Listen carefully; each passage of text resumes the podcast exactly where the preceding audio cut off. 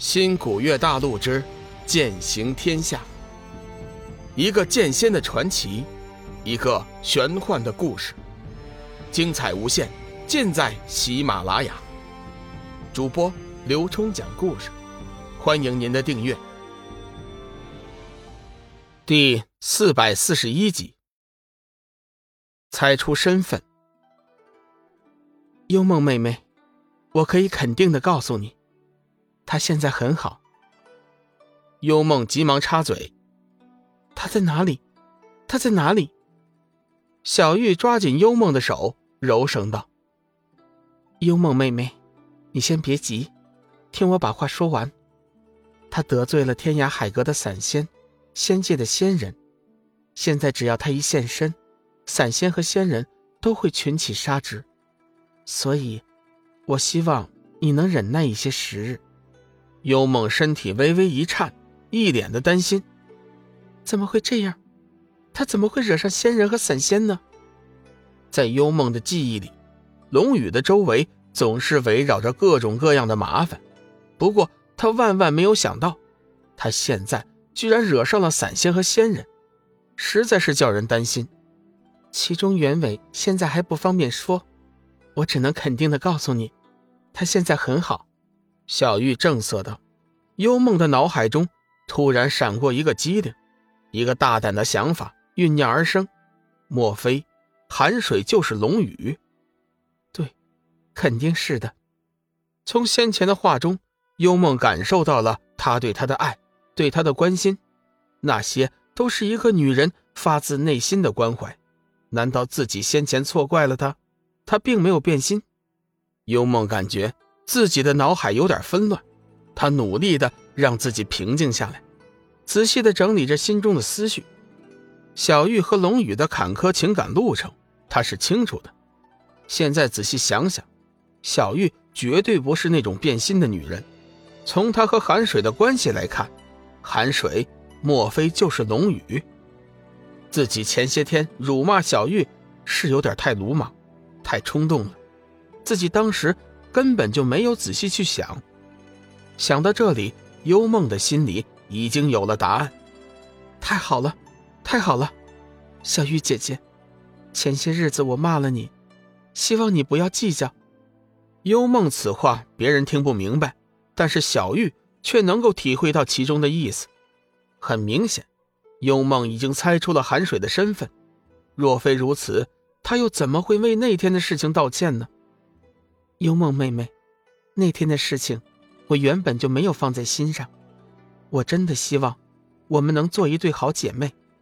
小玉这话显然就是确定了幽梦的猜测。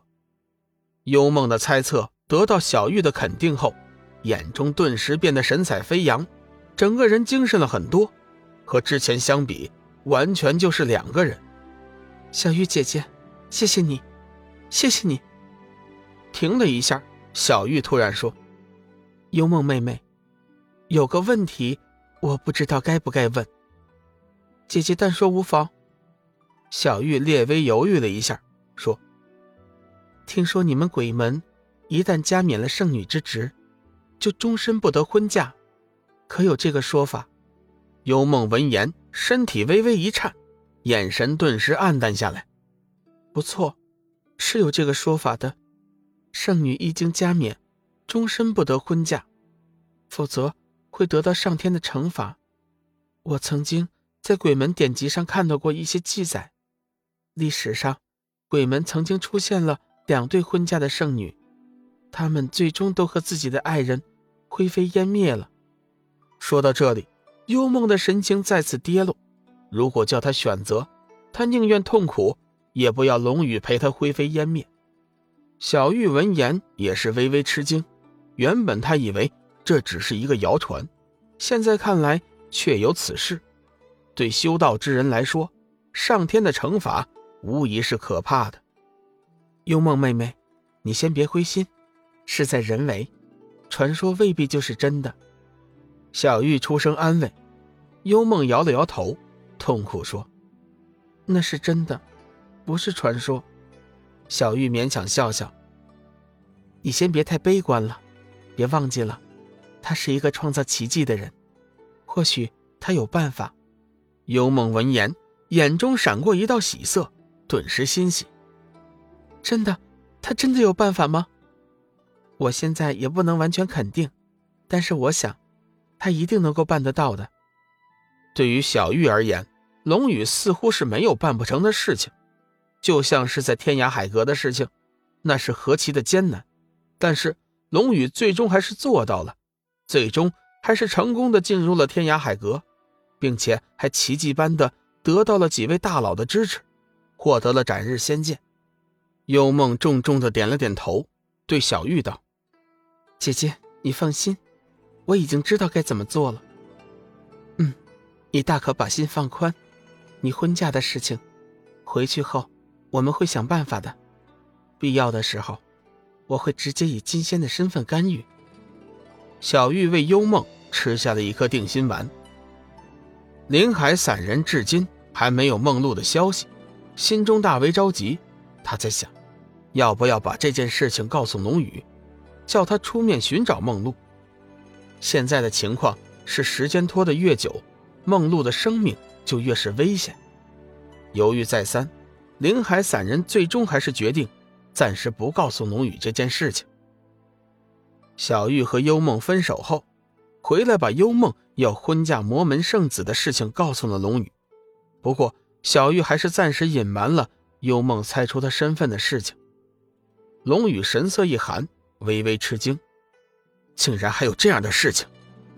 鬼圣身为鬼门至尊，难道他就不知道幽梦婚嫁的话会得到上天的惩罚吗？小玉说：“他当然知道，不过鬼圣此人，你应该知道的，他心里一心想着鬼门的大业，根本就不会顾及什么父女感情。”不管怎么说，这件事情我们不能置身事外。龙宇点了点头，不错，幽梦与我有救命之恩，我是不会眼睁睁的看着他跳进火坑的。必要的时候，我会以武力解决这件事情。龙宇的眼中闪过一道杀意，周围的空气顿时变得阴冷。小玉走上前，拉住龙宇的手，柔声道：“这件事情。”由我全权出马，你暂时先不要太过于热情，免得被人发现你的身份。对了，我看太虚尊者似乎已经看出了一些什么，他最近几次说话都是话中有话，意有所指。龙宇伸手轻抚了一下小玉的秀发，沉声道：“不错，太虚尊者最近和天机子走得比较近，我想他已经从天机子那里。”听说了我们以前的事情，或许他已经在怀疑我的身份了。想到这里，龙宇的眼中再次闪现出一道杀意。小玉似乎明白了什么，说：“怪不得你答应天机子进入长老会，原来是不想和太虚尊者翻脸。不错，我想太虚尊者和天机子之间已经达成了一些特殊的协议。”他们两人的利益已经连接在一起，这一点，从太虚尊者力主天机子进入长老会，就已经能看出了。目前，我还不想和太虚尊者翻脸。嗯，冷风的事情，太虚尊者虽然没有说什么，但是心里肯定有怨恨。如果我们再反对天机子做长老，势必会引起争执。嗯，我们现在必须尽快弄清楚。太虚尊者到底从天机子那里得到了什么消息？他们之间到底达成了什么协议？必要的时候，也该向天机子讨还公道了。说到这里，龙宇不由得想起了当年被天机子迫害、追杀的事情，心里一阵愤愤不平。本集已播讲完毕，感谢您的收听。长篇都市小说《农夫先田》。已经上架，欢迎订阅。